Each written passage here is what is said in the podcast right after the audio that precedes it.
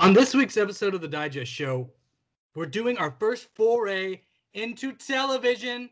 It took a while, but honestly, for me personally, the decision was easy. We've chosen to do a deep dive into 90s darling network sitcom gold, one of my favorite shows of all time, Mad About You, starring Helen Hunt and one of my personal saviors, Paul Reiser. Josh, I'm fucking pumped. Uh, uh, um, well, What's up? What's going on? You ready? well, we were s- supposed to be doing Whiplash. I mean, Paul Reiser is in Whiplash, but The, wait, the drumming movie? The little drummer boy movie? yeah, I could have sworn we decided on Mad About You like a week ago. Mad About You, man. Classic. no fucking way. Okay, so Little Drummer Boy? That's what we're Uh, doing? yeah, I've never even seen Mad About You. Fuck. I don't know which one of us is fucking up more in this situation. Okay, well, cue the fucking music.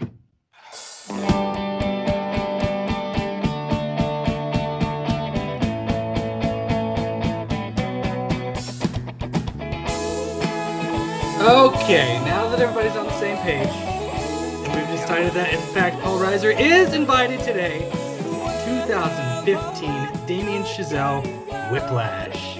Man, oh man, we got a hot one today, buddy. Aptly titled Whiplash. This one's about music. This one's about pedagogy. This one's about expectation and drive and ambition. It's about jazz. It's about color. It's about good and evil. Good And- and evil. Yeah, it's gonna be good. All right, you got the back of the box this week, man. So I flip it you. over. Join us on the back of the DVD as we do a overview of the film before we do our deep dive. Whether you've never seen the film this week before, or it's been a minute like it was for us. Take it away, my man. Andrew Neiman is an ambitious young jazz drummer in pursuit of rising to the top of his elite music conservatory. Terrence Fletcher, an instructor known for his terrifying teaching methods, discovers Andrew and transfers the inspiring drummer into a top jazz ensemble, forever changing the young man's life. But Andrew's passion to achieve perfection quickly spirals into obsession as his ruthless teacher pushes him to the brink of his ability and his sanity.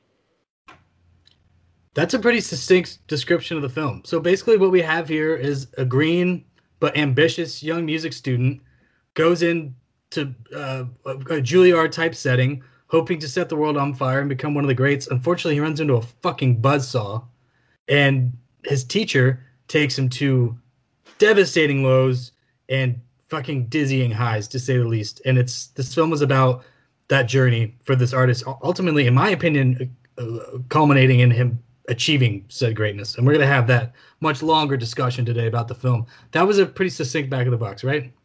Yeah, no, for sure. And I, I, to kind of jump on what you just said, I would say he ran, maybe he uh-huh. ran into what he had to run into to get where he wanted to go. And I think that is definitely going to be at the core of what we talk about today. So, yeah, Who needed who? right. Yeah. It's going to be a good one. So, uh, we had another personal revelation about our first memories of this film, why we chose it. This was easy to choose uh, in the same vein as uh, Greta Gerwig, a young director that we've talked about. This is Damien Chazelle's debut, um, adapted from a short film he created to get financing for the feature length film at Sundance Film Festival. Um, but again, debut film for this young man. Young man, he's our age. Um, Older. He's only had older. How old? 30, like five years older. yeah, like 35, 34, something like that. So very exciting to pick that author, uh, that director rather, and this first viewing really stuck with us. Why don't you share the memory we realized that we both had?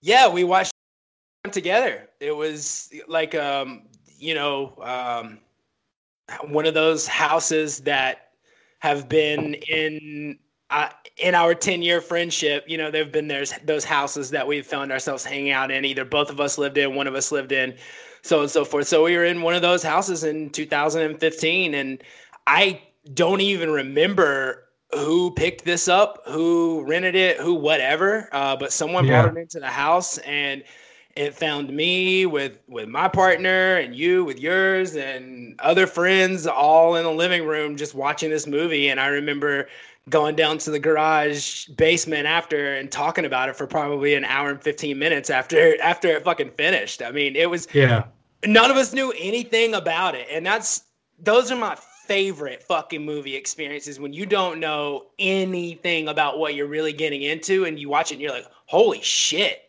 this is intense. I take your word for it that we didn't know anything about it. You seem to remember uh, circumstantial uh, memories better than I do. Um, but I can imagine if I did happen to see the the trailer of it on YouTube or something, I bet this movie has a kick ass fucking trailer. And if I had seen it, I would have been like, uh, darkly lit, music, intensity, blood, sweat, tears. Yes, I'm in. Yeah, and, and who knows? Hey, maybe maybe your memories are sparking the truth maybe. of the situation. Maybe you saw the trailer and was like, "Hey, let's watch this movie." I mean, who knows? I, I don't. I don't remember. Yeah, could be. But it's cool when we find films to do that we shared together for the first time. Yeah, I mean, and then since I'll just say like after watching it and like absorbing the film, like I realized there are a lot of parallels between the education that I had, you know, and you know similar things for you going through music and school and stuff like that and you know yeah so it's it's it's a neat film for those reasons yeah you you've studied visual art and i've studied music um and we both identified with this story maybe not just in those senses which we'll talk about those parallels but expectation and being an ambitious artist um, that's going to be a big part of today's show and it's it kind of reminds me of the Almost Famous episode. We had a little sidestep into musicality and ownership and authorship, and I think that's going to be a, a piece of the text that we address today. Yeah, yeah. So this film, in a lot of ways, is really a simple film, um, and for us, as far as performances and personalities imposed upon the story that we're we're watching, it's a three dog race, right? Yeah, definitely. There are definitely three main figures in this, presences, if you will. I'm not gonna let Paul Reiser go. He's a close fourth, right? Yeah, he's like a yeah. I think you can make a, a case for uh, oh sweet Melissa, Superwoman. I think I don't I don't know if that's correct, but mm, I think so.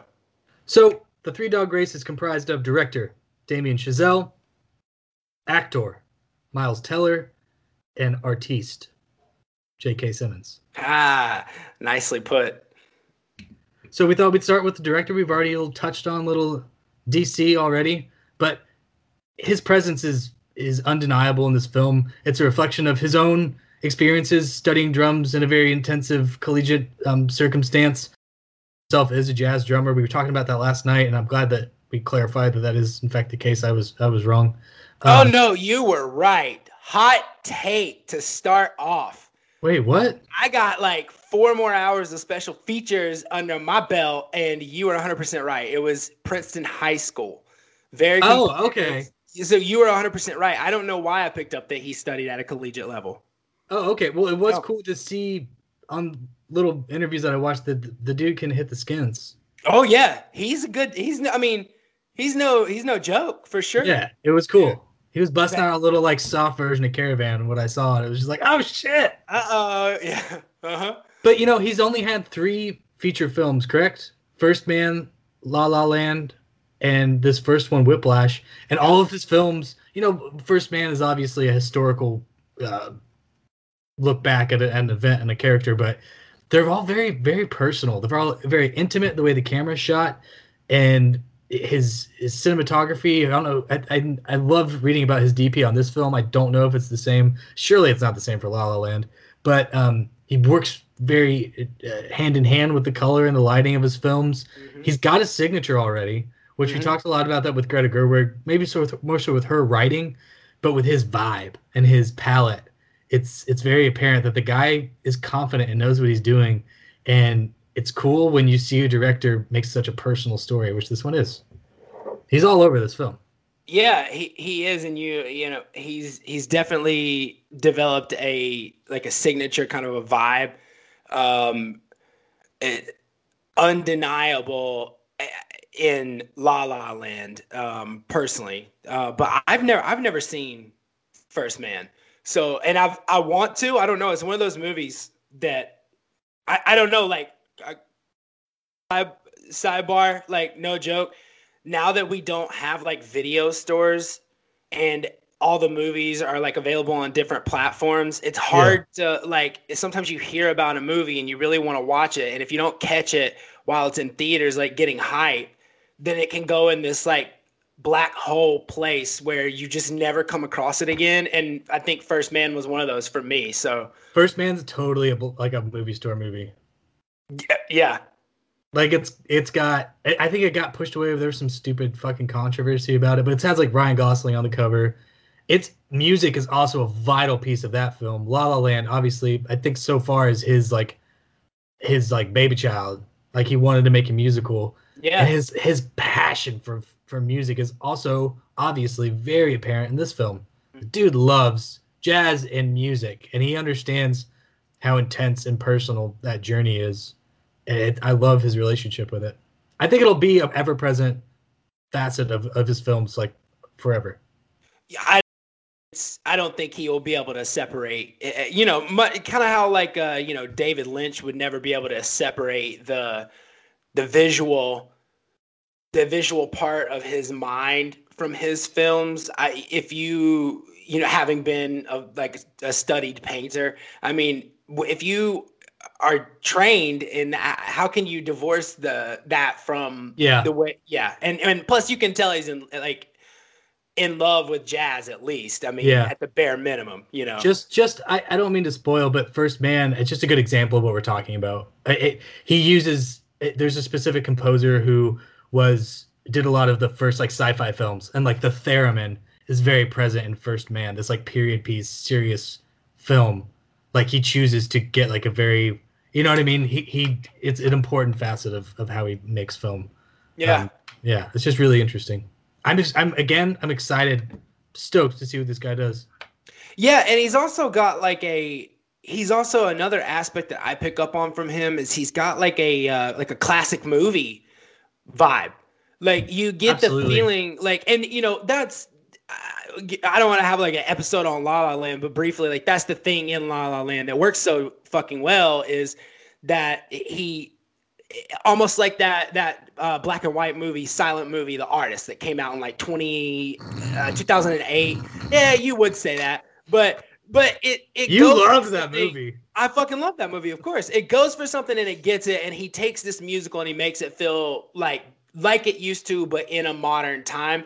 And and in Whiplash, you get this feeling of like that he's in tune with classic movies. You know, the old the the Fred, uh, Fred Astaire's, if you will, and and things like that. So yeah, I loved him referencing like they he wrote and shot this movie as if it was a thriller, and he talks about his love for mm-hmm. 70s films like that. Yep. And the intensity of the film is, you know, about the relationship between the two characters jazz in itself is an inherent art form. Um, and we talked a lot about his palette, his color choices and stuff. The editing is a big part of it, but the story and the way it's shot is is intense. And, yeah, fuck and right. It, and I loved him saying that that he well, shot it and wrote it like a thriller. I just thought it was it was smart. Yeah, and and um, remind me, try to remind me to reference that when we get because we're going to talk about something a little later that absolutely picked up on that in cool. this film. Yeah, I will try to remind you. you right, it's a long journey. It is. Would you like to move on to uh, our first lead actor? Yeah, let's do it. Mr. Miles Teller. Now I got to be honest. This is this is his second feature film. The first time I had ever seen him after I saw this film, I was buying all of the Miles Teller stock. I was like hard up on this kid. Mm-hmm. And it was everything from his look, like he had these natural scars and stuff, and he was a handsome, dark-haired kid. The way he he has this supple performance, the way he handles uh, his nuances of of naivety and like uh, gentleness and like being hurt and sensitive, but then the way he transitions into aggression and his like of unflinching determination. Like what what a dynamic performance for such a young person to like have a foray into such an intense journey story. You know, I was just blown away by him. and I don't. He hasn't had the maybe the trajectory that a fan of films like I might want someone an actor of his caliber to have, but still, when I first saw this, I was all in on that dude. Yeah, I mean the guy is the guy is a hell of an actor. There's no doubt about that. Um, and he, you mentioned that face. I mean, he's got he's got a face like you, like a Harrison Forty type thing going on. Well, I'll even go further and say something like a like a mix between like Gene Kelly and like fucking um right on the tip of my tongue. Damn it. Um, no, the star of our the star of uh couple of Hitchcock uh, Cary Grant. Oh, Cary Grant. Yeah. He's got it he's got a classic thing. Yeah, and the scars absolutely, and he, he it's like he, he, I don't know, he, like somehow his face looks twenty years older but youthful at the same time. Yeah, it's, he's got a square jaw, but he's got the cheeks, and his yeah. like face is weathered, and he's been through shit, but he's obviously got still got a baby face. He's just got a very signature classic kind of look. Yeah, and you know something I picked up on and and was definitely reinforced in watching interviews and stuff about the you know about this is this movie really is a movie about it, uh, it's about faces like because you uh, really you every time something happens every time a character like you know uh, grows in a certain way or, or moves in a certain way you almost experience that through the reaction of other people and fletcher's presence is very much dependent upon miles teller's face being able to do andrew this film is we've used the word intimate and intense a lot, but when I say the word intimate, I I think about the shots of our premieres, our you know core performances, if you will. It it's so tight on their faces, and especially in the last scene, which we're gonna chew on for a long time. I hope mm-hmm. it's an mm-hmm. exchange of of tight shots in these people's faces and the intensity that's going on. It's, I I read that Miles Teller you know, they would do like, especially in, for instance, in the last scene, which we'll get to, did like 140 set pieces for the camera. And Miles Teller said when he was performing these drum parts, he never knew where the camera was. And I and to watch the intensity that he shows while he's performing is so genuine, dude. And as someone who's performed music and you know uh, delivered passion on a stage in front of people, it's so genuine and and impressive and his yeah, his, it it would only be overshadowed by something like what J.K. Simmons puts in. Honestly. No doubt, no doubt. Um, and and to take on what to, to to carry on what you were saying, I mean, as someone who plays instruments, not I am not a musician. You know, I'll be the first person to admit that. No, but you play. But, you play. Yeah, I, I, like to try. I like you know I can keep time on a couple of them and and You're not a stuff bad like that. Hey, you know, hey, uh, hey, I may have even picked up the old sticks during this past week. You know, I got to set a up little inspo, a little inspo. Uh, yeah, you know, uh, but um, but there was a moment watching this movie uh, for the first time where it's in it's at toward the end, I think somewhere. But he and also I've been around real like good musicians, and including yeah. yourself, like living with someone who like literally picks up a guitar in the morning and drags the fucking thing around all day, and every time their ass is flat, the guitar is going and it's like you see what that is and and there was this moment he's playing drums and he go he's keeping time and you see his jaw tick and he's like tap tap tap and with his mouth he's counting to him he's feeling the fucking and he flicks his fucking shoulder when he goes in i'm like this kid like i knew then for the first time watching the movie i was like this guy knows how to play drums and then it was super fucking cool to find out that he actually did get the chops in and like learned these drum rolls. And while what you hear in the film might, might not be like what he's actually producing, I he's mean, playing. He's, he's, he's playing fucking, those roles. Yeah. yeah. I think it's I think it's a composite, and the percentage is highly Miles Teller, but it is a composite. And I, honestly, it doesn't fucking matter because he's acting. And one thing about his drumming performance that I as we break the film down, I think we'll have an opportunity to highlight our favorite parts of it. But one thing I wanted to, to hit on is his shoulders. So like as a musician, every drummer like has a style. There's, you know, you could be 80s hair bandy and you're fucking flipping shit around or head banging you barely see the dude's face.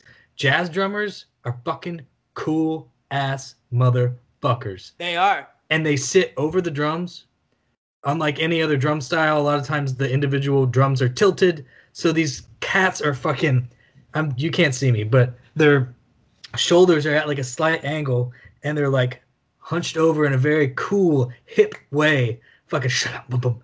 and he nails it. He looks natural on it, and he fucking and, crushes it. And honestly, his body evolves. Everything is a culmination in the last scene, and he looks cooler and cooler and more confident and more, more relaxed. Yeah. And as a drum, and as a drummer, you play better the more relaxed you are. There's everyone, yeah. everyone knows that, and he gets more and more relaxed. And I don't know if that's acting or that's just him training or comp- like a combination of both. But it's it's cool to watch throughout the progression of the film. A- absolutely, and another scene of his that that probably won't necessarily get brought up later because it's kind of a quick little thing is uh, or sequences his his first day in studio band like that first fucking that oh, first so hard to watch. like up until no no no no no just up until when well maybe it's hard for you for some other reason but i'm just saying like up until when fletcher holds his hand up to start the very first note of the whole day like that little sequence where he gets there early because he's been fucking faked out and, so hard and he's in the room and he's sitting there and he's just taking it all in. And then they the rest of the class like busts into that room with like all this sound. And it sounds like school. It sounds like that. It's it, that's nailed. And they come in and they're all immediately like they're walking in four minutes early. They sit straight it's like everything is so perfectly timed. They're they're tuning. They're all getting right.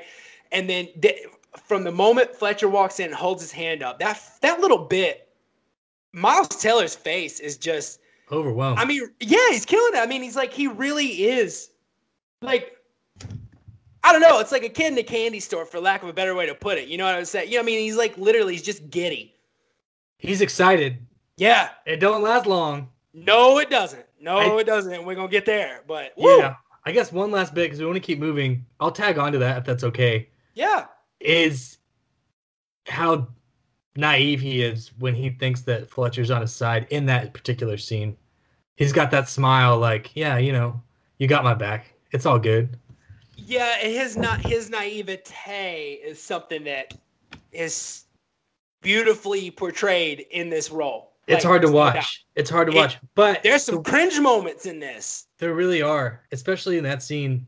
But and the way, but the way that Miles Teller's character Andrew progresses and handles Fletcher does change and evolve, oh, and and I, yeah, he yeah. busts he busts into Fletcher's office. No one else is gonna fucking do that shit.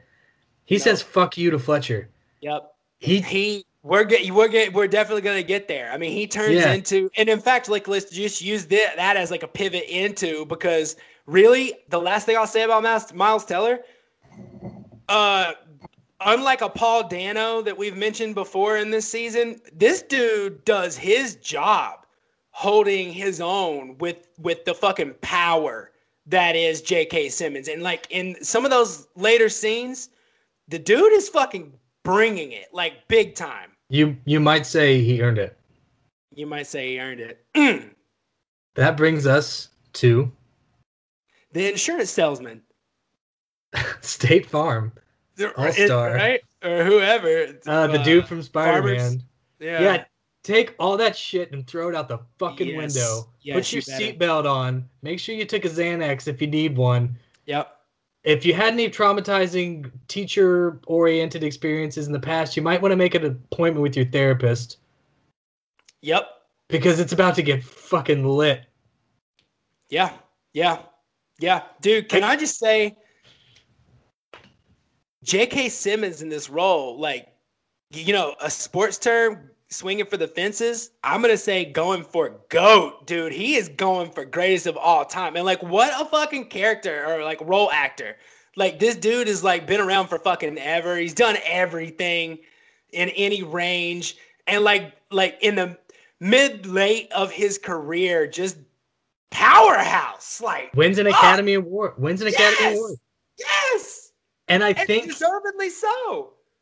Dude, his.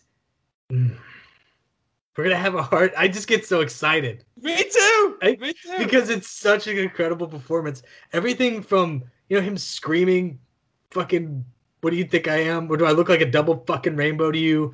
To the lighting that Damien Chazelle imposes, how it plays on J.K. Simmons' face. Yep. I, just the way you see his fucking molars when he's in Andrew's face screaming is fucking terrifying. The way He throws a comes, in the room and takes his hat off and his earbuds out, and then puts his jacket on the coat rack from the back, br- brings it around the, and folds the collar and brings his hand down. It's it's it it's a man. Has it's this man killed somebody? Has this man killed somebody? You- Well, well, I'll tell you one thing. To play this role, I don't know if he got in he got in shape or whatever, but he, I'm so glad you brought like that up. He will whoop your ass. Like he look like when he says, "Don't you fucking sabotage my van," it's like he could pull you up, yank you up, and fucking throw you out the door. Like he, he's capable. It's almost one of those things, performing or not, where you want people to believe that. And I and J.K. Simmons is like, yeah, I'm going on a diet. I'm hitting the fucking gym, and I'm gonna look into. I'm I'm gonna. You can talk the talk, but if I'm gonna look like I could fucking kick your ass. So okay, so okay, he picked his wardrobe. I'm sure you probably came across that too, right? So the, I mean, the- I guess that he just bought every black T-shirt, tight black T-shirt he could find. well, the black T-shirt was his idea specifically, but like originally, So he they kind yeah, of it's because they've been in the gym. He wanted to show the guns off, baby. Well, they kind of stuck with the same wardrobe from the short film, right? And and basically, um, they didn't have a budget, so J.K. J.K. Simmons just basically wore what he thought like from his own wardrobe, like what he thought this character would wear. So they stuck with it, yada yada. Um, Damien Chazelle said like the way he looked with those high waisted slacks on and that like really tight black t-shirt he said he got he gave off this like sinister Fred Astaire vibe, and I would I could not unsee it after the way he's conducting in some of those scenes, and he's so elegant and his show he looks like a dancer. You know he what does. I mean? He does. He he really does. He's got like a V shape. yeah, he, and- he, he's killing it. Yeah, there's there's Satan vibes. There there is. I mean, There are Satan vibes. He's But- dressed in all black. He's venomous, but he's also charming and cunning. I love that J.K. Simmons went full fucking bald for it.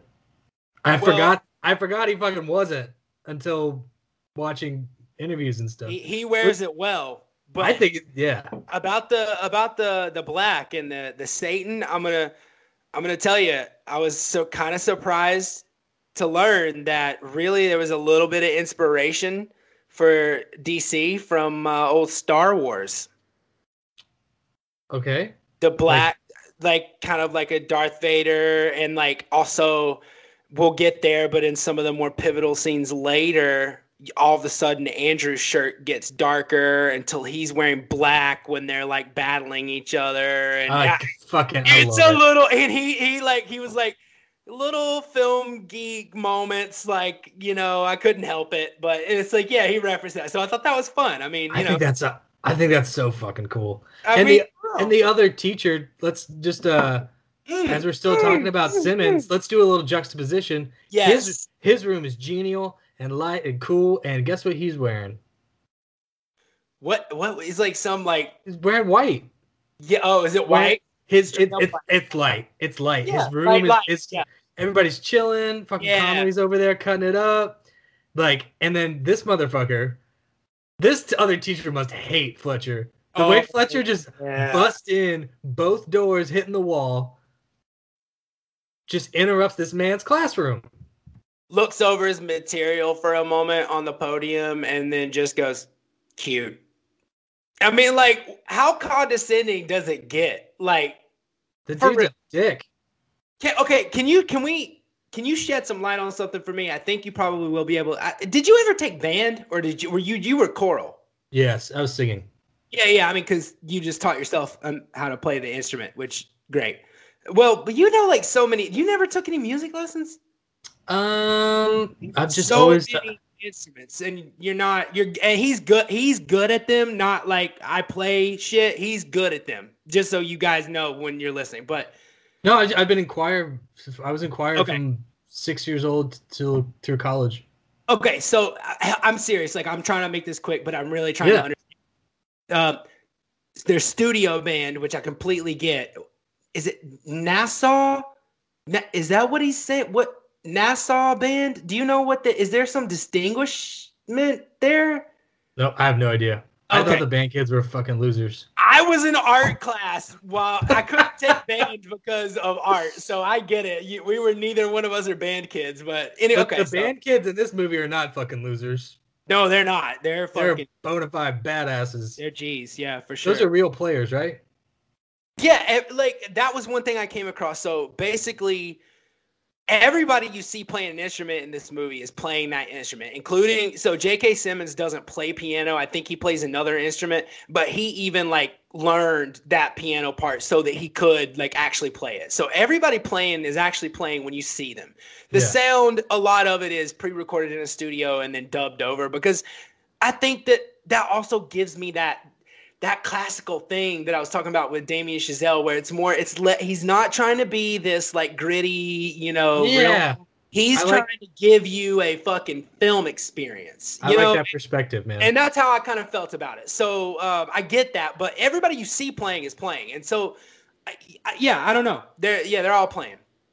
Cool. Well, we're gonna detail more of what Simmons does in this film, I think, as we talk about it. So we'll just keep moving on. This is a great segue, though, into our next uh, segment. We wanted to uh, go through the journey of the film through is it's educational and how we both. You studied art. I've studied music, and the educational experience through which we did that has been really informative to us. And I think that's part of the reason we identify or we enjoy watching this movie is because I never had somebody tomahawk a fucking cymbal at my head or like get in my ear and tell me I was a piece of shit and like physically abuse me. That never happened to me. But I did have tough choral directors and I did have people hold me accountable. And even in writing classes, like I, I remember when we were prepping for this, I had a, a, a professor in college. I was an arrogant son of a bitch. And they said, I'm trying to hold you accountable. And like tough people, tough teachers will do that. Does this guy go too far? That's the conversation we're about to have. Yeah, I mean, so yeah, I mean, uh, so first I want to say I never had anybody throw anything at me, um, but I had, I had, I've never, I was never the direct recipient of any kind of vitriol like that that some of these people get, but I did have, I had one professor who literally like was, it was a, a first year design class and we were talking about color theory and someone couldn't explain you know a certain aspect of what this person wanted i don't even remember and this dude literally like threw a fucking like book across the room and like walked out of the class and fucking slammed the door in like one of the loudest moments that I've ever witnessed in my entire fucking life. And like every I mean he left the class, it didn't come back. There were like 30 minutes left and and I know for a fact that that person that couldn't get that uh, whatever primary or secondary question proper. Dude i mean they probably felt like a piece of shit when when and and i had another person you know in the middle of a critique not be able to answer a question and you get ripped and that's something else that i'll get to in just a minute. But i did experience some of those moments like again nothing physical but like some straight up cringe worthy moments and i got mine you know and i'm gonna parallel that to that hallway breakdown scene that Ooh, my God. yeah i mean because i relate to that shit i mean not that again not that violent but yeah. a couple of stories. please hit me Uh, one kid in men's ensemble. So I had one teacher in choir, or one teacher in high school that was my chorus teacher for like three or four different choruses. His his expectations and um, philosophies on discipline and music and art artisanship have in- influenced me to this day. And he was an intense man. He was caring, and he's a public school teacher, but he was fucking. He swore at us. He was intense.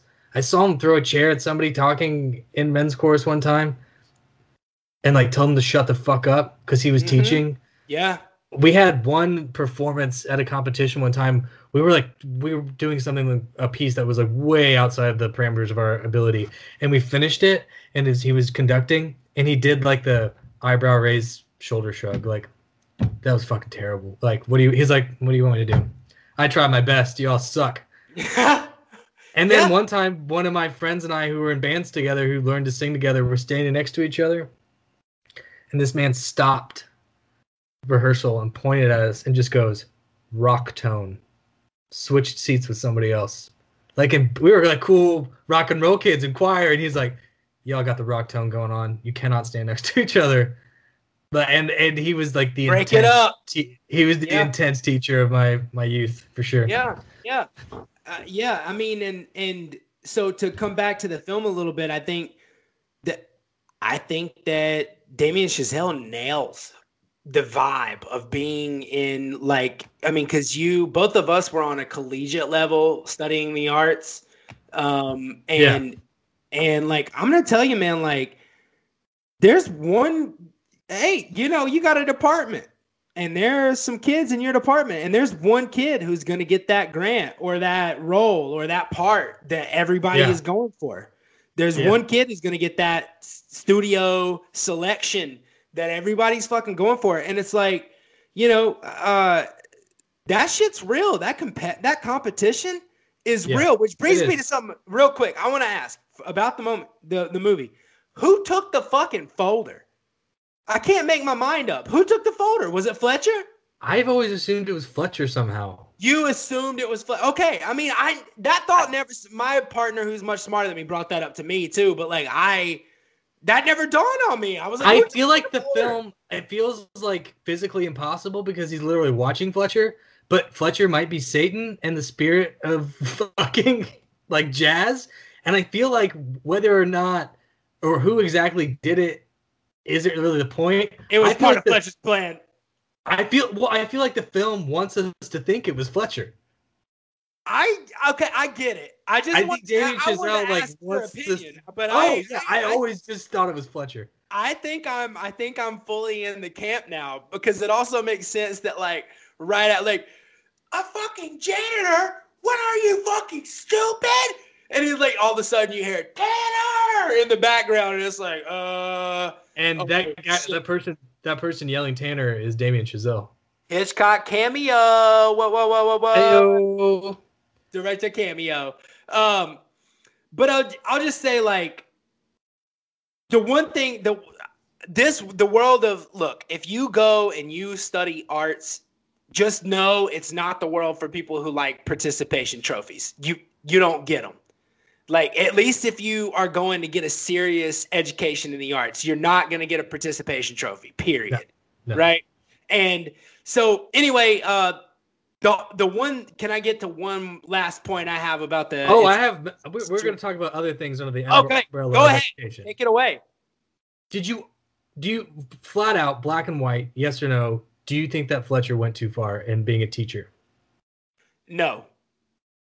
Big, Did you, biggest biggest change from the first time I watched the movie, stewing on it for years, to the second time I watched it.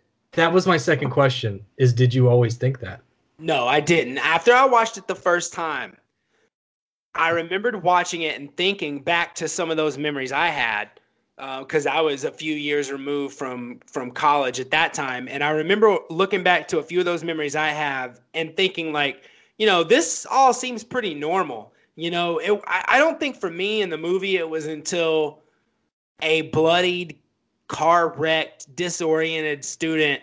I mean, because like, let's take a moment and let's not forget this is a student, right? Like, I think there's something to be said this about. This is like that. a 19 year old boy.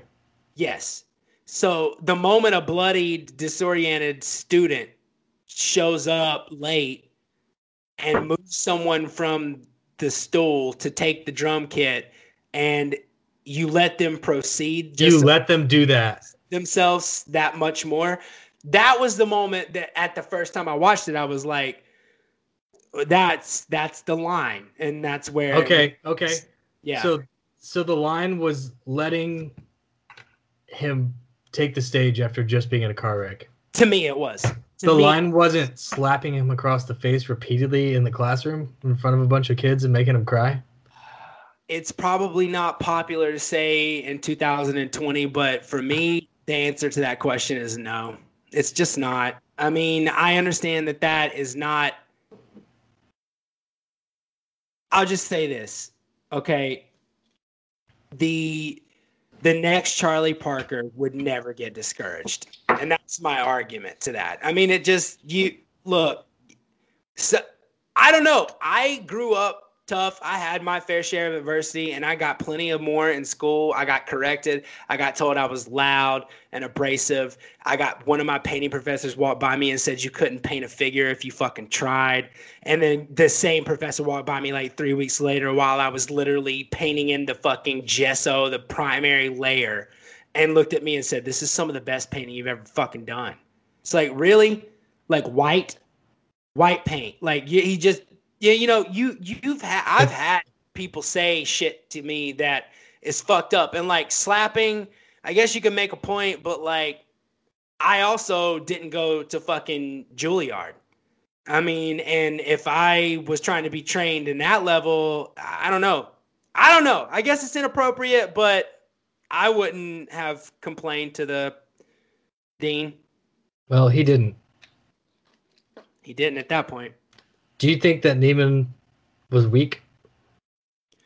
No, I think that I think that truly. Do you think do you think? Let, can I add like another layer to that question? Yeah, yeah, yeah. Do you think he had what it took in the first place, or do you think he needed Fletcher to achieve what he achieved?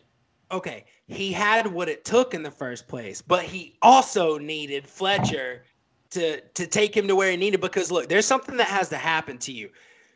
You got to like so what what Andrew had too much of was ego. His head was too big.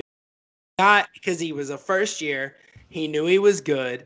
He got in studio band where everybody works to get. He got that role. Then he got core because he misplaced a folder, you know, to reference a little later point. I mean, he knew he had he he had it. He had worked he had worked his ass off to get there.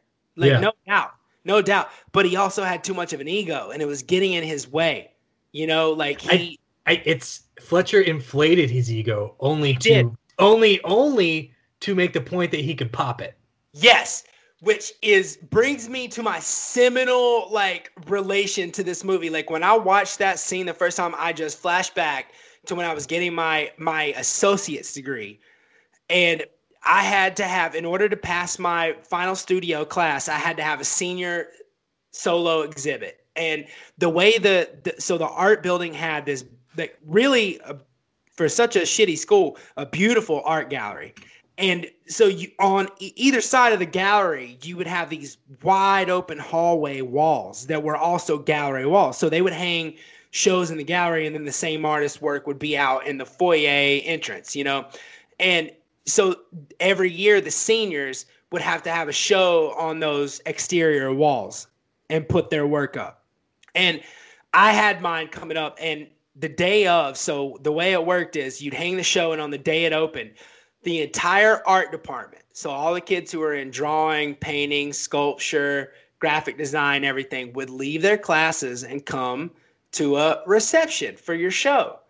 And I had these two professors, Peter Goff, I'm shouting them out, never hear this, and Jason Story, again, never hear this, came to me and they, oh, your show looks really good. They saw it in the hallway that morning. It's hey, you you got you got to keep going. You're gonna do just fine at your next school. They knew where I was going. Like we know some of the professors. You're good. You're this is good. And then I'm there. I'm the, I'm in front of the whole art department. And then Peter Goff starts asking me questions. First question, not so bad. I answer it. Second question, and it just reminds me of, oh, not quite my tempo. Oh, not quite my tempo. Just ratcheting it up every little bit to the point to where you're basically screaming in front of the whole art department. I'm upset. It's on your fucking face because this guy literally just asked you why that line was that color. And he wants you to answer him. Why? Why is it that color? Why is it not this color? And you're like, I mean, you're just dumbfounded, right? Yeah. So I don't know. I had to share that, but like that shit happens and it makes him better for it. I see my high school choir teacher around town often. And can I be honest? Please do. Scared to talk to him. Definitely have made eye contact with him. He definitely knows that we've crossed paths. I just know he'd like be like, not not as skinny as you used to be, huh? Or like, Yep. did Rockstar thing didn't work out, huh? Did it? Right. Like, I just know he would fucking say something. and I don't want to fucking deal with it. Yeah. I got. I, I feel you.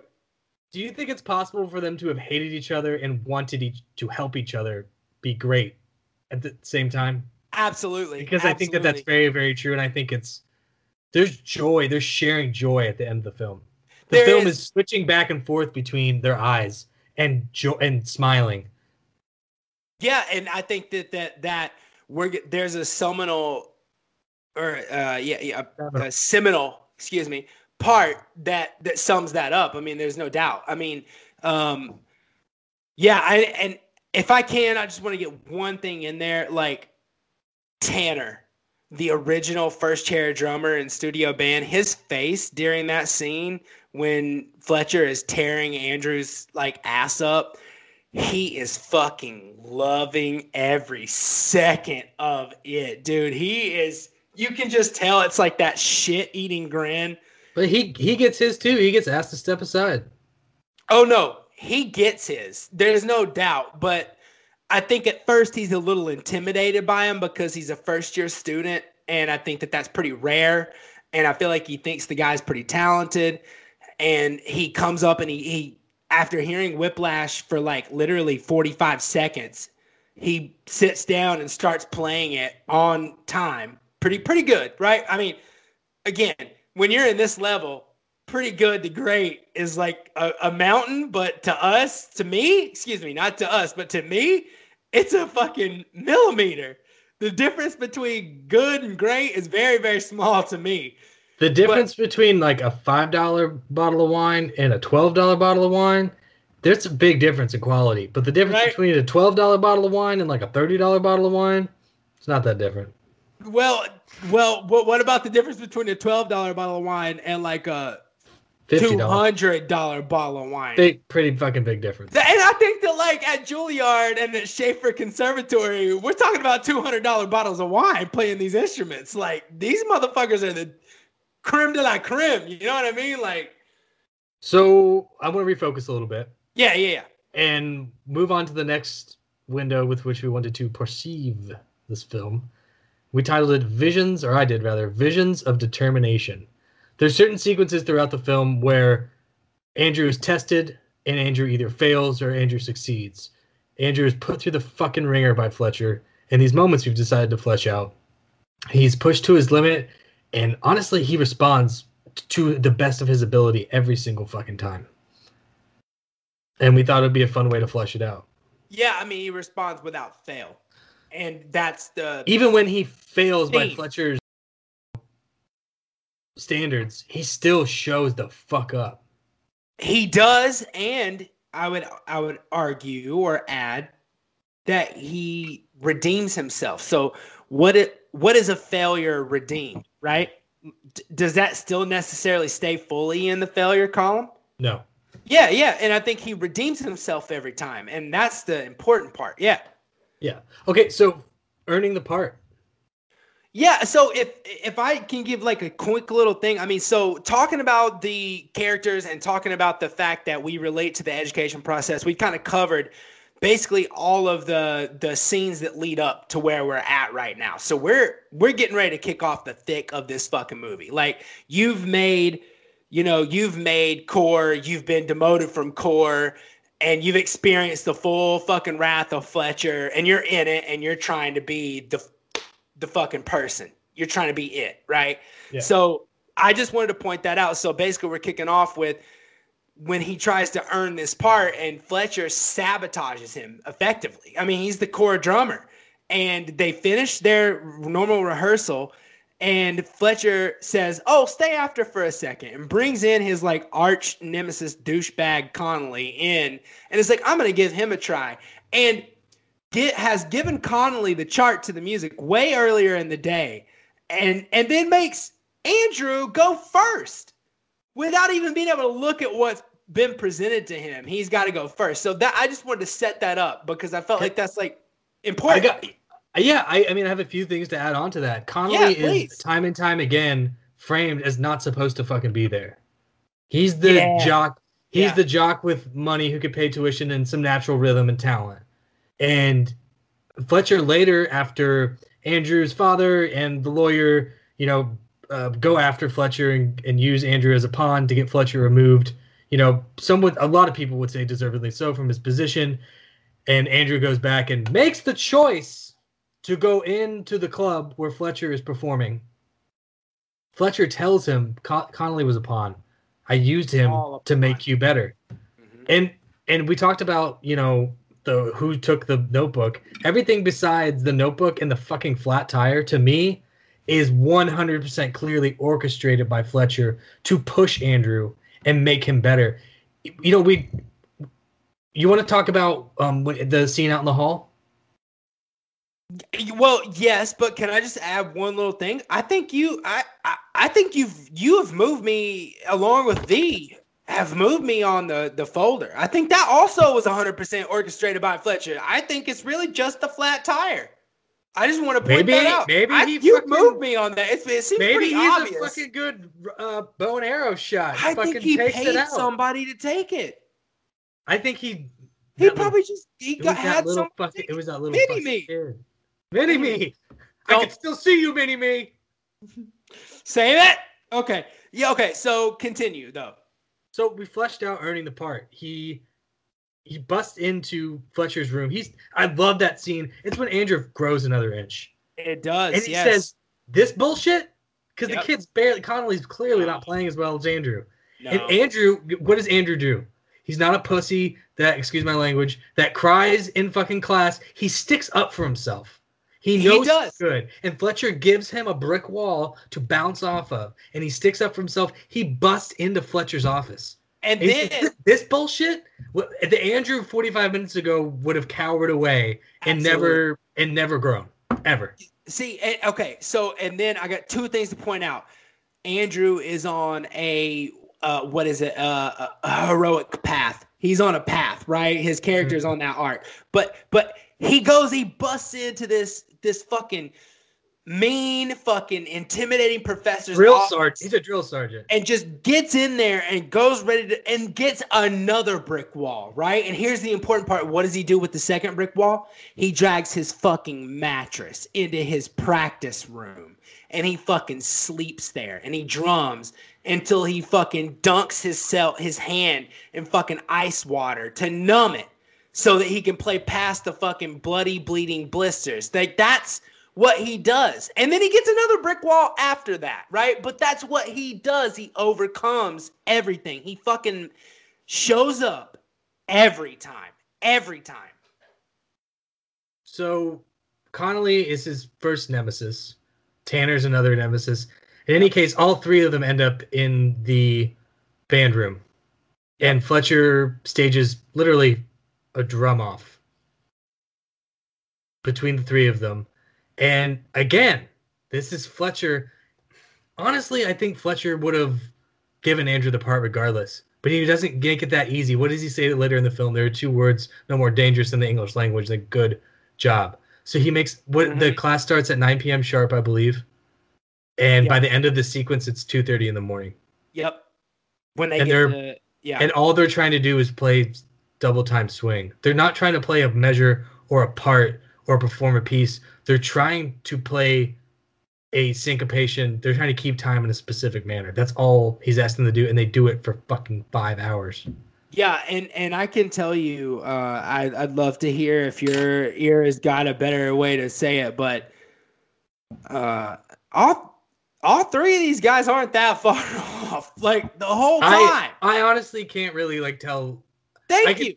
I yeah, I can't really tell the difference. I mean, it just, I mean, they're, they're like, you gotta admit they're not that far off. But I think what happens, the one thing I did notice is that they all start, they, they start off right, but they all start to lag.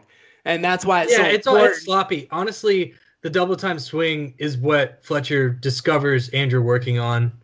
It's it's a that's the first scene where they first meet when Fletcher emerges out of the darkness and discovers Andrew doing double time swing.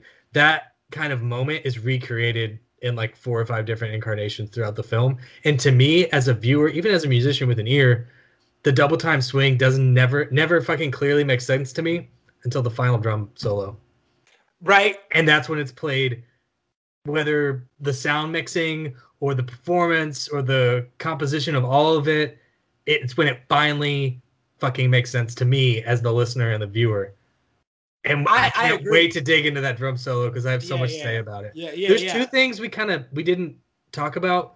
Um, did we talk about what the scene in the hallway when uh, Fletcher does some dirt digging to get on Andrew? And there's something I want to piggyback on about that. Yeah, so we uh, okay. So I alluded to it earlier when I saw the the hallway breakdown, and I told that story about the professors they building me up like this looks great, and then ripping me apart. Well, let's circle it back around. Yeah. Yeah, go- he- yeah. He so Fletcher goes, puts the hand genially on the wall and leans Oh, in with a charming smile Mm. and says, "What do you folks do? What's your dad do?"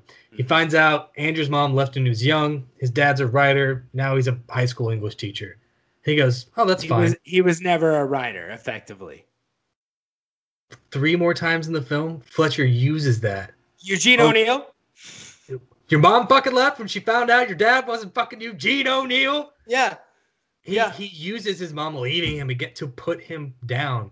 Mhm. And it's Mhm. conniving and evil. It's he he played he feigned cordiality in order to get under Andrew's skin. He even his last name Neiman. I believe he says Nyman one time. He leans into the Neiman. He's bullying him. He's well, his name is Naaman, and Yeah, that's how sa- his he says family. name. That's how Andrew says it. yeah, But, but Fletcher says Neiman. I'm Neiman. pretty sure he says Yep. Nyman one time. He leans into it, almost like he's making fun of his last name. And, Well, and Fletcher runs the spectrum of offenses. Like, let's get real. I mean, that I'm going to gonna- tell you, we're not going to no. use the words that he uses in this No. film, but we, we're not, and I haven't for a long, long time. But I got to tell you, like, it's like for the third watching this for the third time today. I kind of became struck by the fact that this shit came out six years ago. That's a whole lot of loaded words that would not that dialogue would not get a green light today. F words and R words and just offensive shit. But Big time. it's because Fletcher will stop at nothing to find greatness. He wasn't a great performer. He wasn't a great. He he realized his role as an educator was to get find and get great greatness. You know, and it's alluded to later that he pushed a student too fucking far. And that student went on to not only become a professional great musician, but they fucking killed themselves. And they and they trace that pressure and that anxiety and that abuse back to Fletcher. Yeah, they do. And I think I'm glad you brought that up because there's one there's another moment in this movie that kind of is like a I'm curious moment, right? And it's um when Fletcher so Fletcher in one of these moments where he becomes human for the for the audience uh comes into the room right but actually right before the drum off that we just talked about when he fucks Andrew over so hard. Uh does he fuck him over though, or does he make him grow? Exactly. He he makes them grow. Uh, but but um, uh, he comes in the room and he explains that this student he used to have has passed away. He plays this beautiful piece of music. It's great. Um, and there, there's a profound effect in the room, and you get this humanity out of Fletcher that you you only get a couple other times in the film. And uh, he tells them that this person died in a car wreck. And then later in the film, you find out that the truth is that they hanged themselves. And I started, I started thinking about that. Like, why would he say that? Did he find himself culpable, or I think know- if he told them that he killed themselves, a lot of kids would have stood up and walked out of the fucking room. beautiful? That's the exact conclusion I came to. And to. I believe as that- a professor, you cannot plant that seed. I think that him lying and him being a deceptive person is true. I also believe that his tears about the loss of the student very and the beauty that he sees in their performance also real. I And think the- this movie is a lot about dirtiness and some perceive evilness and the hard way and getting slapped and being called an idiot. And I think that a lot of that's true and a lot of that's fucking bad.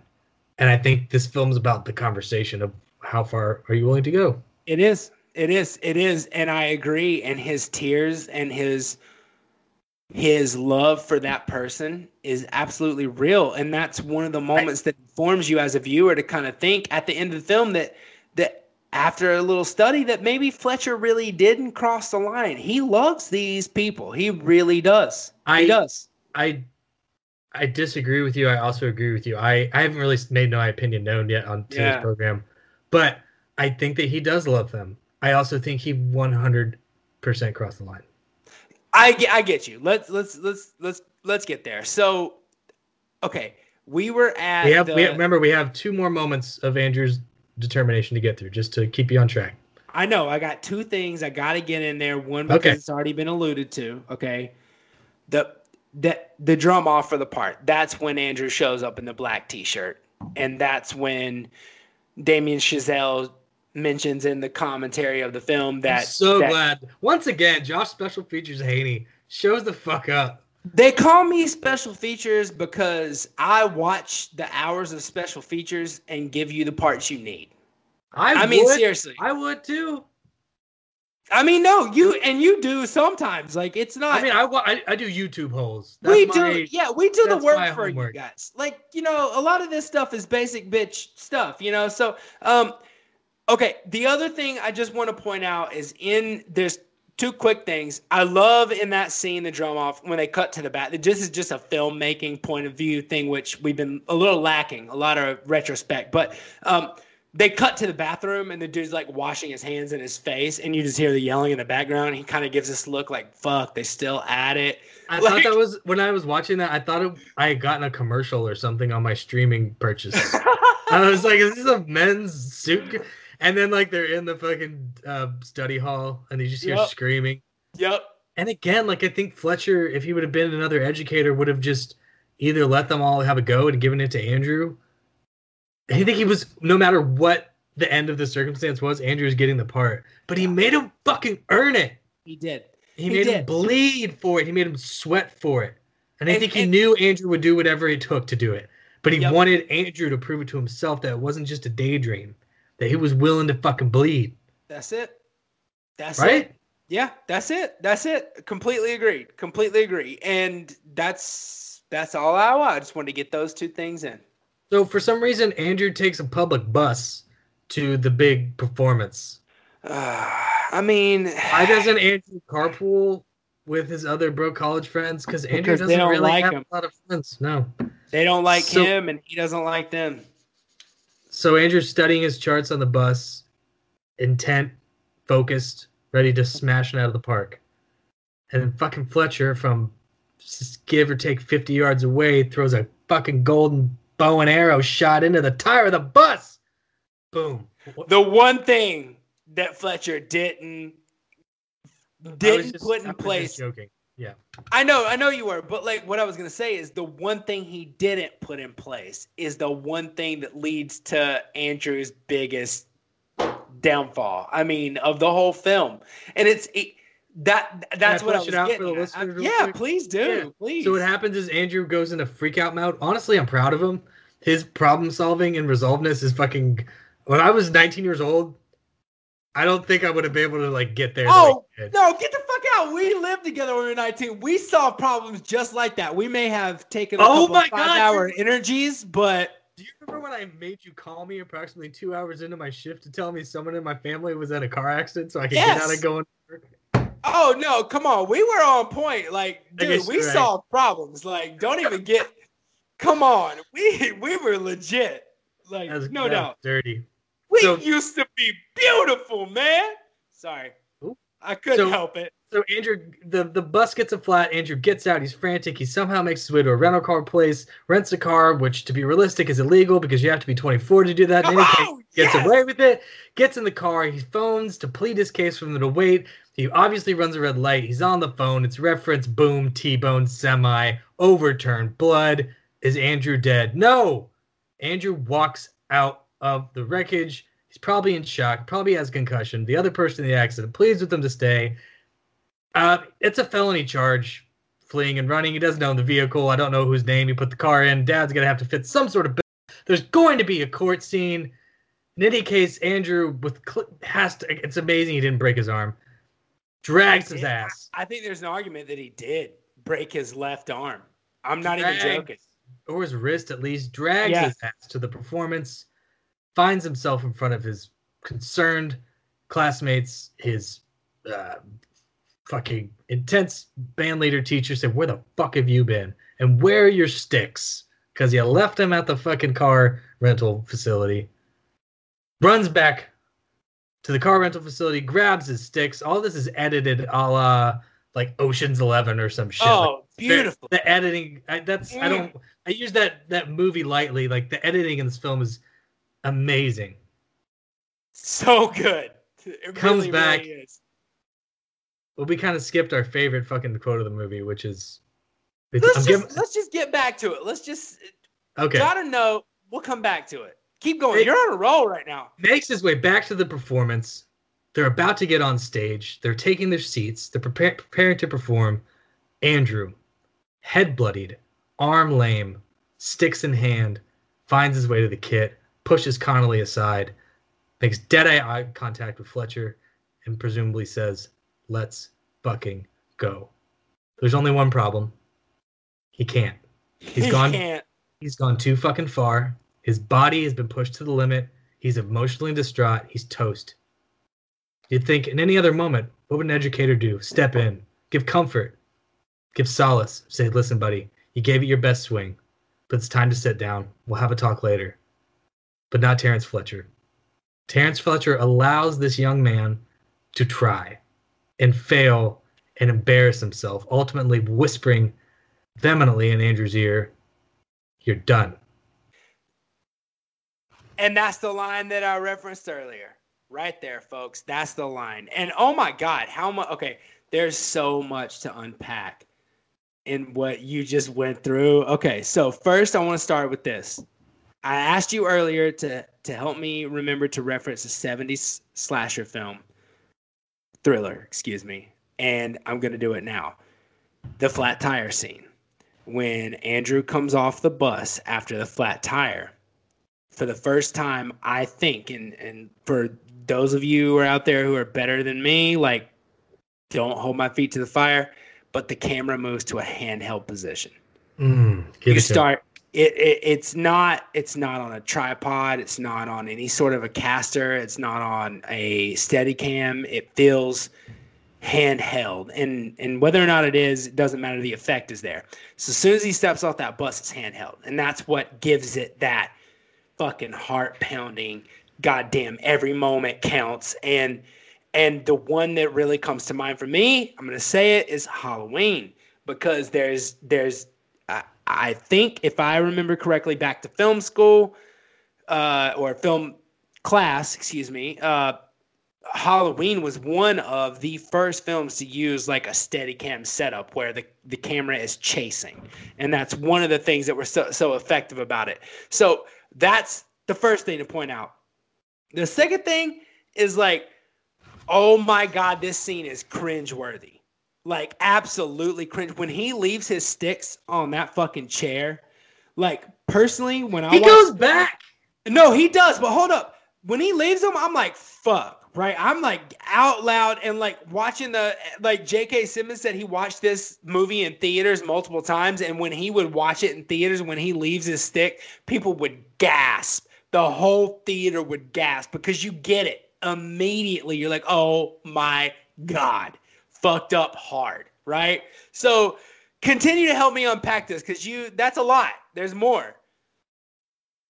Um, my my big thing is Fletcher is Fletcher in this sequence Okay. because Okay. when Andrew comes back without his sticks, he doesn't support Andrew whatsoever. No, he gives them to his arch rival, and and in this moment, uh, Andrew delivers you and I's favorite line, which is the Johnny Utah line. Deliver Oh, fuck off, Johnny Utah. Turn my fucking pages, bitch. Like, come on. Several moments later, when Fletcher is pushing Andrew's advances away and saying, "No, it's Connolly's part," Fletcher calls Connolly fucking Johnny Utah. Johnny Utah, just dumping it on. Neiman, Ne- Naaman rather is becoming Fletcher in a lot of ways. He's Yes. absorbing the vitriol, and even in those moments where they're meeting each other and that dominant fucking energy, Fletcher is still pushing him down. He's Yes. he's he's absor Andrew Andrew becomes the bully in a moment and calls the jock figure Johnny fucking Utah, and Fletcher takes that heat and throws it back at the fucking student. There's no other moment where the student and the teacher are ganging up on another student unless it's Andrew and Fletcher. They are they are bonding, they are becoming master and teacher. And even when Fletcher is pushing him down and not giving him another chance, giving him more adversity. It's fucking beautiful. Because It's they're art. cut from the same cloth. They're cut from the same cloth. And yes, Andrew is full blown animal in this scene. And, fucking and An- he's full blown he- fucking Anakin. he goes toe to fucking toe with Fletcher in that scene. Absolutely, right? And another thing that was very insightful to me, which you pick up on, just you get it. Um, Chazelle said that drums equals drugs, basically. Like My, Miles Teller's Andy is fucking, he's an addict. And in that scene, he is Absolutely. freaking out because you're about to take his fucking fix away and he is pissed and he is doing everything he can to get that fucking fix and i think that there are some scenes like i mean okay when he okay first off i want to say you've got you've have you might have some issues about this the one big peeve i might have about this film is the car wreck scene the actual physical car wreck It's almost fantasy. it it it bothers me so because like top. you, it just look you just need to i'm talking about the actual moment the truck hits the car that's what bothers me. Is like i don't need to see that like there's like a full like second of the truck's grill. That needs to be cut out quicker and just like smash like it was too it just felt you know contrived. the it's the know the- only moment. You know the earbuds bother me. i know the earbuds bother you yeah These cats are not earbuds cats, okay? i these feel like they're fucking- headphones. They're like Bose or JBL, which is what I have, like sound canceling fucking studio headphones. yeah yeah Cats. I'm- yeah. And so, like, you know, so he, I mean, to speak to Miles, he crawls out of this car wreck, and that's like the shit. But like, he goes on stage, and then from there, it's just pathetic. I mean, he gives that like grotesque thumbs up to Fletcher, and I mean, it gets cringeworthy. Like, this is like, thi- this shit was like Scott's Tots level. I can't watch Oh this. shit. I mean, to throw out an OG Office reference, like no joke. But apparently, like when he tackles Fletcher, apparently he like broke J.K. Simmons' ribs or some shit. Like they referenced that several times. By the way, J.K. Simmons and Damien Chazelle shit on Miles Teller so hard in the commentary. Like like, like, jo- like little brothering him. I I mean maybe, but it happens so often that you start to wonder like maybe he was a bitch to work with. Like literally they start the thing off and like J.K. Simmons goes, "Yeah, Miles Teller was supposed to be here, but uh, you know, it's 11:30 a.m. and he's probably uh passed out, hungover in a pool of his own fucking dried vomit." Like I'm not even joking. And they reference that and like they literally say, "Yeah, everybody was great except for Miles Teller. He's a worthless piece of shit." I'm like, "Oh my god." Are they not just leaning into the Fletcher thing? I don't know. Maybe, but it, it feels like it happened a little too much. Like he might have been uh like a little difficult to work with. That's all I'm saying. Ah, he's a handsome young man in Hollywood motion fucking pictures. Let him have a let him have his time. he's a fucking movie star, and he's gonna be a big movie star. Can we move on to our favorite part of the whole fucking movie? Yep, let's do it. J V C Redemption. Yes. After Miles spear tackles Fletcher, not only is he dismissed from the music school, but he becomes enthralled in a conspiracy to get Fletcher removed from his position. His father hears about the abuse, verbal, emotional, and physical, and gets the hires the, the skills of a lawyer. They investigate the death of the former student and connect the dots and create a case to prosecute Fletcher. I don't know if that's exactly what happens, but Fletcher does lose his position and his reputation, I'm sure, is tarnished. Later in the film, Andrew's life is without music. It becomes more normal. His dad gets him an apartment. He packs his drums in the closet.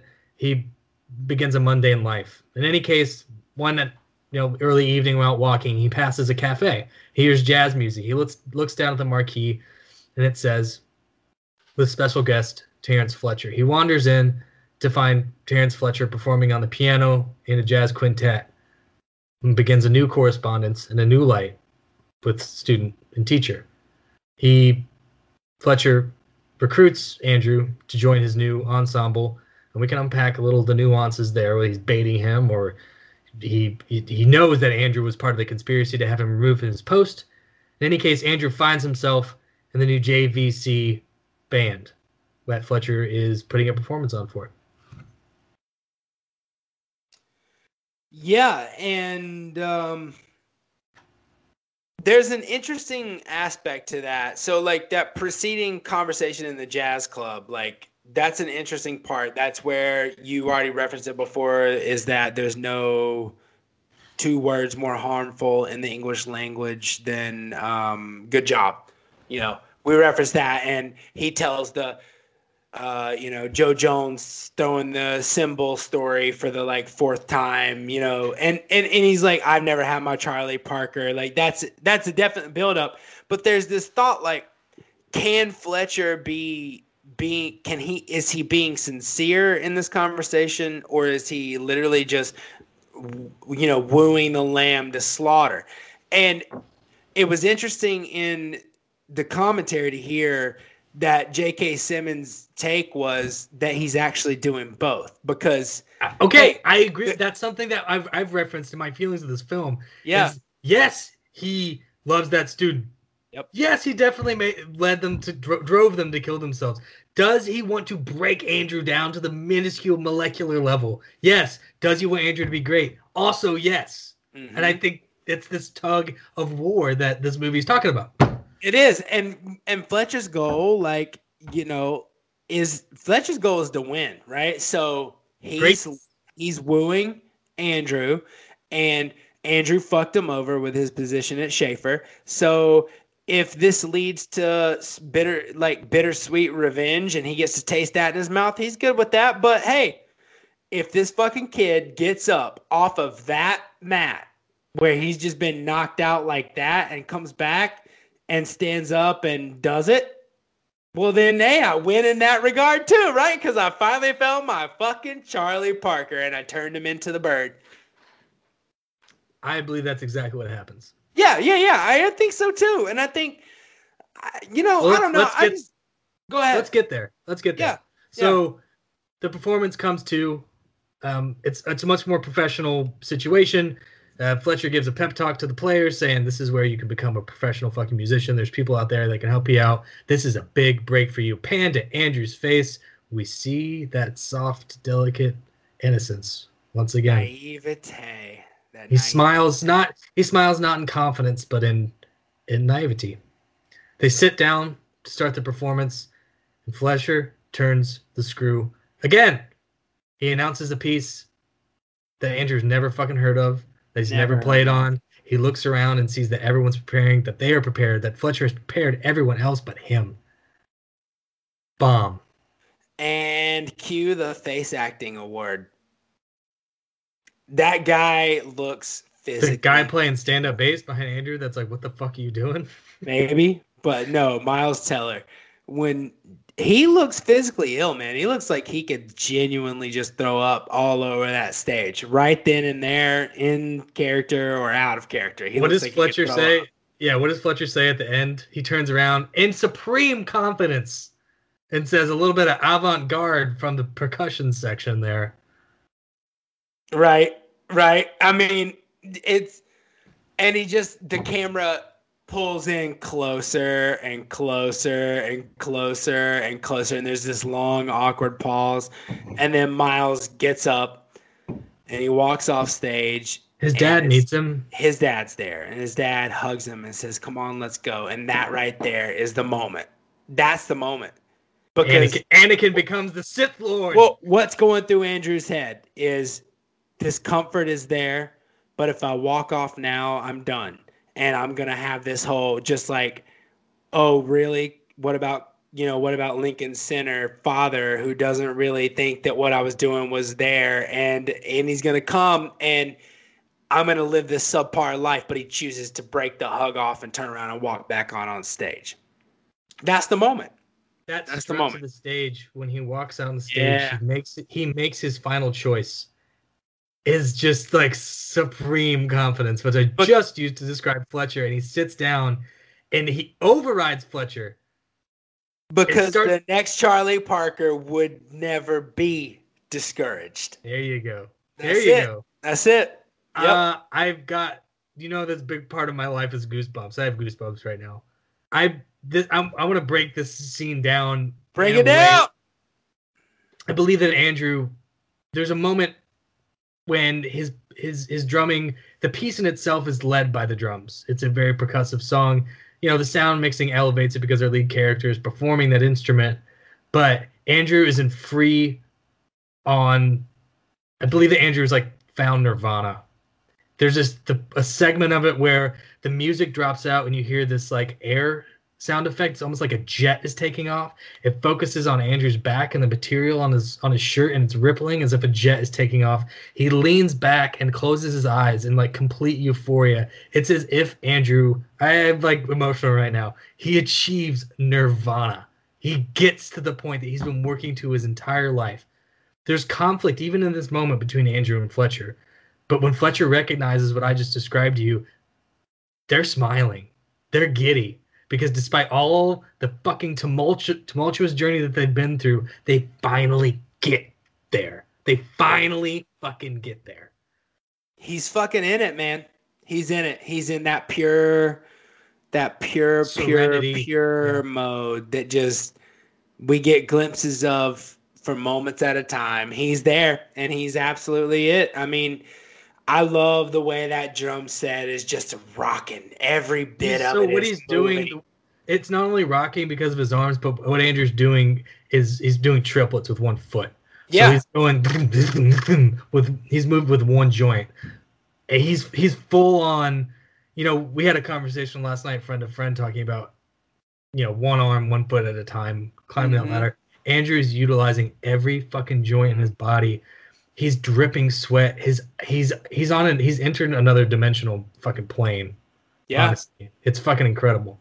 Yeah, no, he he is, and um, I think my favorite part about this scene, aside from just the geek out that you get, like a full on drum solo, high quality performance of Caravan as a jazz fan that I am, like aside from that, my favorite part about this is the like the like theatrical effect of Fletcher's character arcing. His entire arc takes place in this scene. He moves from Fletcher yes! into this next thing and a lot of people might find that like like uh kitsch like you know cliche that but he, that so he has the one line where he says andrew what the fuck are you doing he doesn't say it angrily though he's like no he's giddy Andrew, man, what the fuck are you doing?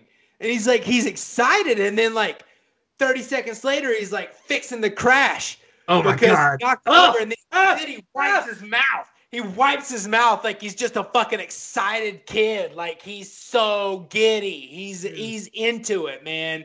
It, he is so into it. Did you go on a tangent about the way that Chazelle like the camera follows the horns and like accentuates the jazz and movement of the, the caravan? I mean, you know he cut he cuts on time like when you're watching the drums you get these like chop cuts where it's like you know snare tom hi-hat ride you know and it's like pop pop pop pop and you're like moving with it. And then when the horns play like when the trombones extend the arm the camera moves with it and comes back and then you run down the line of all the horns and then you come up the line of the second row of horns and you're like and then you like walk down the bass and back up the bass and like it's it's musical. It is. It's absolutely musical. It's absolutely musical and and that's why you just know that this like you just know damien chazelle has, has spent large chunks of his life listening to jazz music. You can't you just can't be that inspired and into that that way.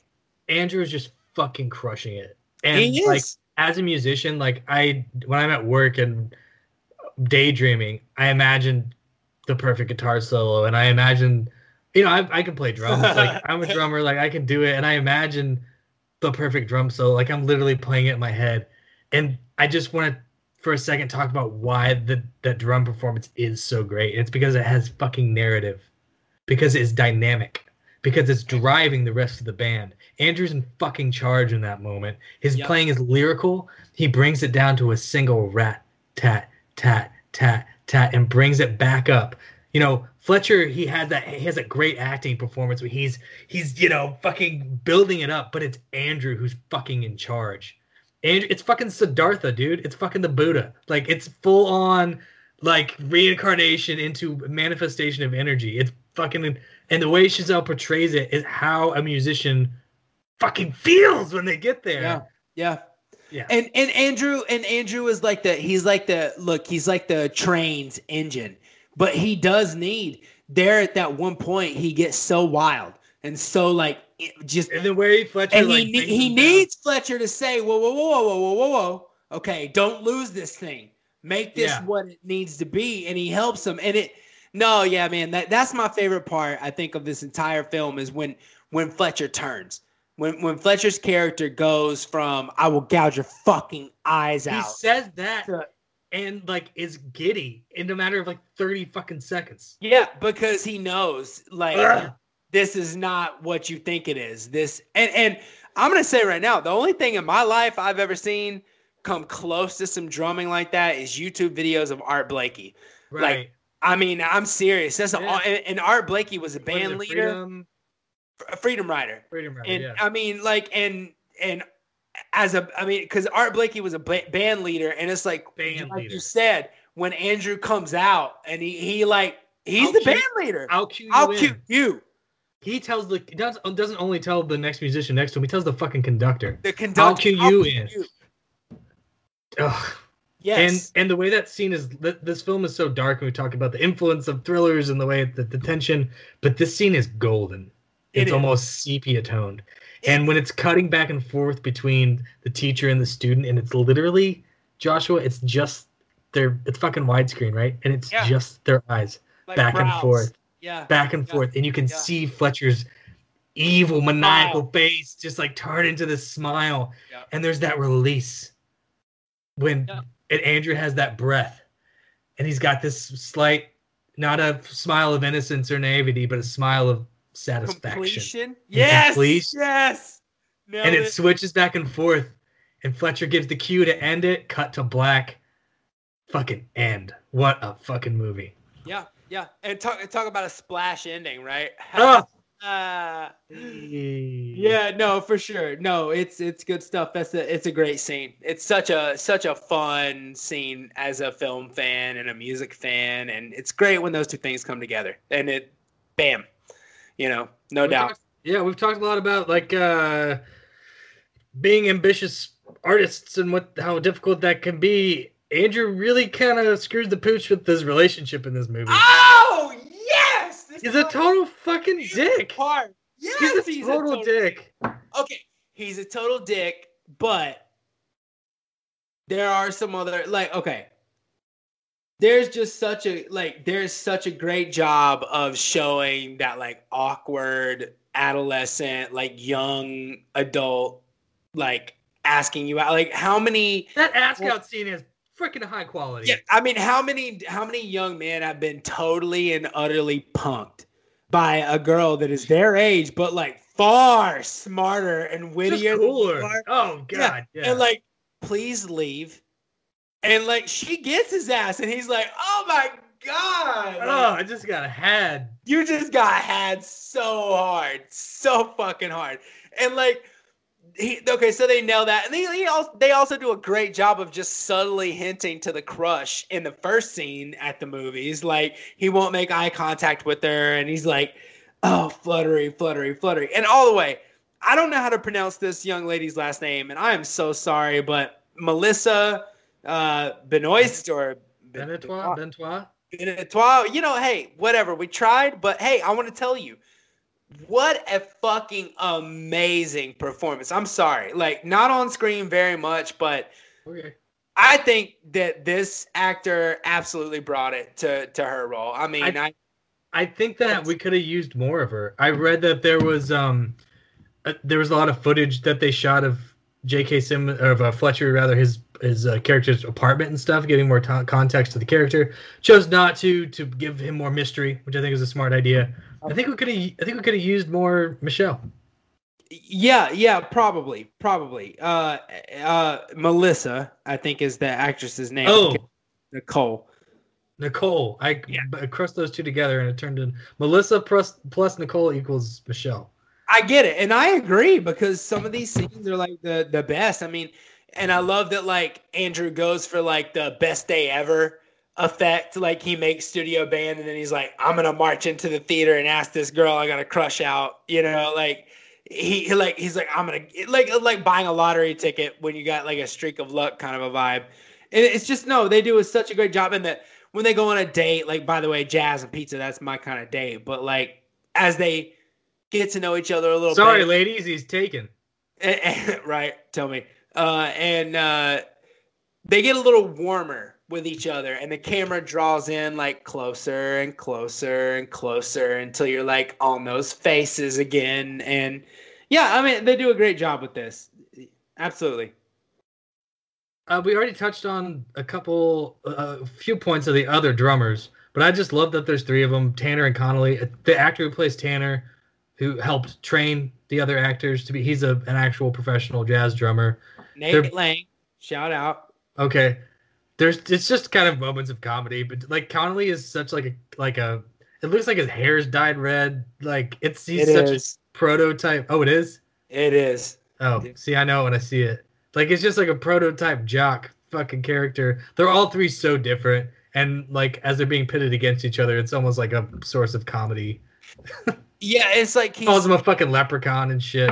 Yeah, he's like that naturally talented, like just absolute douchebag who doesn't put in the work. You know, like I mean, I guess he does, but you know, yeah, yeah. And and Tanner, I think Tanner has some great moments in this, like his face, like when when in reaction to Fletcher with Andrew. Some great moments, and then when uh, Andrew loses the folder and he's like screaming at him, I like crack up every time. That's a fucking janitor. What are you, a fucking idiot? Like I don't know. I just it cracks me up every time. Like what? Seriously, you think a janitor took that folder in like twenty seconds? What a stupid thing to say. and like this is a high pressure situation for Tanner, right? Um, and I also think that like uh from that moment on, like Tanner's course is just is that pre med course, you know, like switching to pre med from that moment on. it makes so like, much yeah. sense. I, bet, uh, I can just imagine uh, Damien Chazelle and uh, the Tanner actor like laughing about that because he obviously he's a professional actor. It's like, oh yeah, he went pre med. He probably flirted with that at some point in his life. Probably. Uh, the other thing we wanted, uh, uh, side note we wanted to touch on was the something that I think we both relate to again was the dinner table scene uh, when Andrew goes home. And I think it's his cousins who are uh, Division three football players being glorified, and like I fucking hate those people. And I've been at that dinner table. Like I have been at that very dinner table. I haven't been at the football dinner table, but I've I've like gone home with a girlfriend to meet family, and they're like, "Oh, you're an art major, so like, um, how do you plan on, uh, you know, making money and stuff? Like, so what are you gonna do with your like life? You know, it's like, it's like. You're, you're still trying to figure it out. Oh, congratulations, like you what is he? There's a great back and forth in that great- scene when he's like, uh, "It's Division three, and he says, uh, "Why don't you come play with us?" Four words you'll never hear from the NFL. But then Paul Reiser, John, Oh, what a dagger! A fucking dagger! and he says, "Or the Lincoln Center." Ooh, a dagger from your own fucking father telling you you're never gonna get your ultimate goal. Dude, You're Paul, Paul Dad's face during the final performance is when you know that Andrew is great That's it, right there. because his Dad face was- drops, and his dad, who doubted him every step of the way, is like, "Oh shit, oh shit, what the fuck is this?" Yep. I mean, he, yeah, he's he gets it finally. Like he gets it.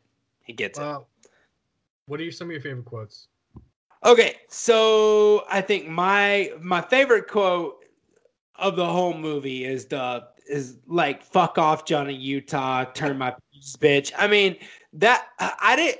I guess as a non-musician, I just find it hilarious how like derogatory turn my pages can be. Like, I mean, Fletcher even uses it as an insult. Like when Tanner gets demoted, he's like, make sure to turn uh, Andrew's pages.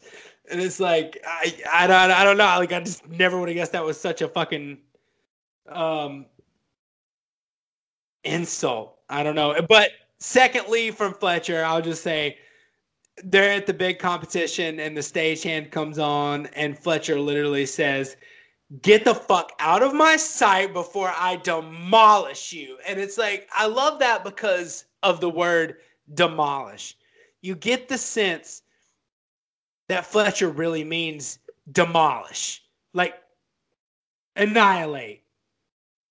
So I heard, I read rather, or heard in an interview that in the short film and in the script, he says, "I'll fuck you like a pig." And J.K. Oh. Simmons thought that thought that was like way too much, and so he ad libbed, "I will demolish you." I think that's a little better. A little. My better. my favorite is in like the Oscar roll scene, the not my tempo scene, when he mm-hmm. makes Andrew cry, and Andrew's breaking down finally. He's got the singer t- single tear rolling down his face, and he gets up in his fucking grill, and he goes, "You one of those single tear people? Do I look like a double fucking rainbow to you?" oh, one of those great like of the moment pop culture references that just like hit like really well. you know what I mean? Like lands really good. Yeah, that's that's a great one. And and and like also just you got to mention like it's not like that quotable or anything, but just the usage of uh you know not quite my tempo or a uh, little trouble there. You know, like there. you know, it just it, J.K. Simmons Fletcher just delivers on so many levels on the quotable, on the quotable. But I do have a couple of things like there's one thing I want to point out, and this is just a geeky. There's one I got one other peeve. Like when they're in the jazz club having their conversation about being great and all that good shit. Like Fletcher does this like ghost smell the glass of whiskey, but there's no glass of whiskey in his hand. It's like on the table. So for any of you who are gonna do a rewatch after this, look for that and like hit us up and let me know if I'm crazy. Cause I I swear I watched it and watched it and watched it. There's two glasses on the table. Fletcher does this smell the glass thing under his nose, and then immediately Andrew picks up his glass of Coke and starts drinking it. So I don't know. My my last pet peeve before we wrap it up is during the last scene. Fletcher does this like I've I've like not to sound like a douchebag, but I've seen conductors conduct either at the the Fourth of July pops thing on TV or in person while performing he does this like Reddit did to do thing to signal to the horns. Mm-hmm. Like he mm-hmm. does the finger guns essentially to the ambiguous angle. It cracks me up. No one's ever fucking done that. Yo, yo, no, it's sticky, and they like talk about it. There, you're right. No, you they talk about it. Okay. Oh yeah. Okay. They, they, they said that Miles Teller loves to make fun of J.K. Simmons for that scene. Like he picks on him, and he also like likes to brag apparently about breaking his ribs, which is why I think it might be true.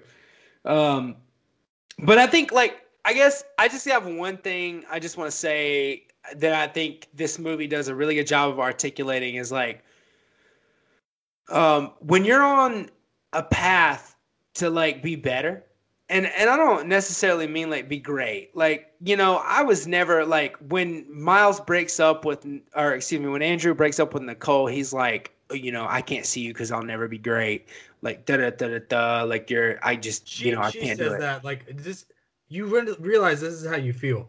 Yeah, you're saying like, this out loud. I'm saying fucked. it for you. You're yeah. a fucking idiot. Yeah. Yeah, but like I will say that like I mean I'm ten years into a happy relationship and I mean the first day that that relationship was established, I literally looked at my partner and I said like, hey. Um, I am an artist and I'm going to do this and it's always going to be something I do. It's not going to be like a video games or it's not a fad. It's not something I'm going to quit. There might be times when I have an art show coming up and I might take a week and I might not see you for three days straight because I got work to do. And I hope you're cool with that. And I made that disclaimer. I mean, he takes it to like an asshole level, like I'm just gonna be so good that I don't have time for you kind of a level. And I love the fact that, like, just real quick, that he calls her later and she's like, "Yeah, I'll check with my boyfriend. I don't think he likes jazz." like, oh, what? Yeah, you don't get to come back from like asshole level like that. Like, I'm great, and you're like not, so I don't have time for you. But the point I wanted to get to is, I think sometimes being mean is an act of kindness. Like, I just want to say that, like when you're in the pursuit to get better, I think it's kind. It's it's a good intended action to be a little mean to someone because they need that to wake up to to ideas and notions. I think that that's true, but it's not okay to always be cruel. No, I don't. So I, I think this film crosses the line. I think the film says that it does, in my opinion. Agreed. I think I'd love to watch this with other people for the first time because because of J.K. Simmons' performance, because of the love letter to jazz, because of the final scene. Um, that those are the, that's why I love this movie. Yeah, and I agree with you. I think I think it does. I think that Fletcher's character does cross the line. Like if if you if you're in a non you know collegial experience like that's a band leader and you're in a professional band and you choose to work for them and that's the treatment you get and that makes you better that's a different story. But but in this i do agree that it crossed the line i just think that um that we can't be we can't be afraid of criticism. It it makes you better and it, it really really does. And like again not physical. You should never slap someone. You should yeah yeah and like as a as a person who like works with other people and is a team leader at times like i would never like good job is in fact a great great phrase. You know people deserve to have you know to be recognized for good work like and i think that that is very very important. Um, but i also think that at times it's okay to be a little, little mean so. Joshua i just want to let you know that you are in fact at my tempo Oh! You're on tempo with me too, fam. Raise the glass, buddy. To the birds! To the birds! Hallelujah. Once again, thank you so much for listening to the show this week. We are racing towards the end of our first season, and we got just a few more special episodes left for you. Please give us a like and or follow on Apple Podcasts and or Spotify, and we will see you next time, friends. Thank you.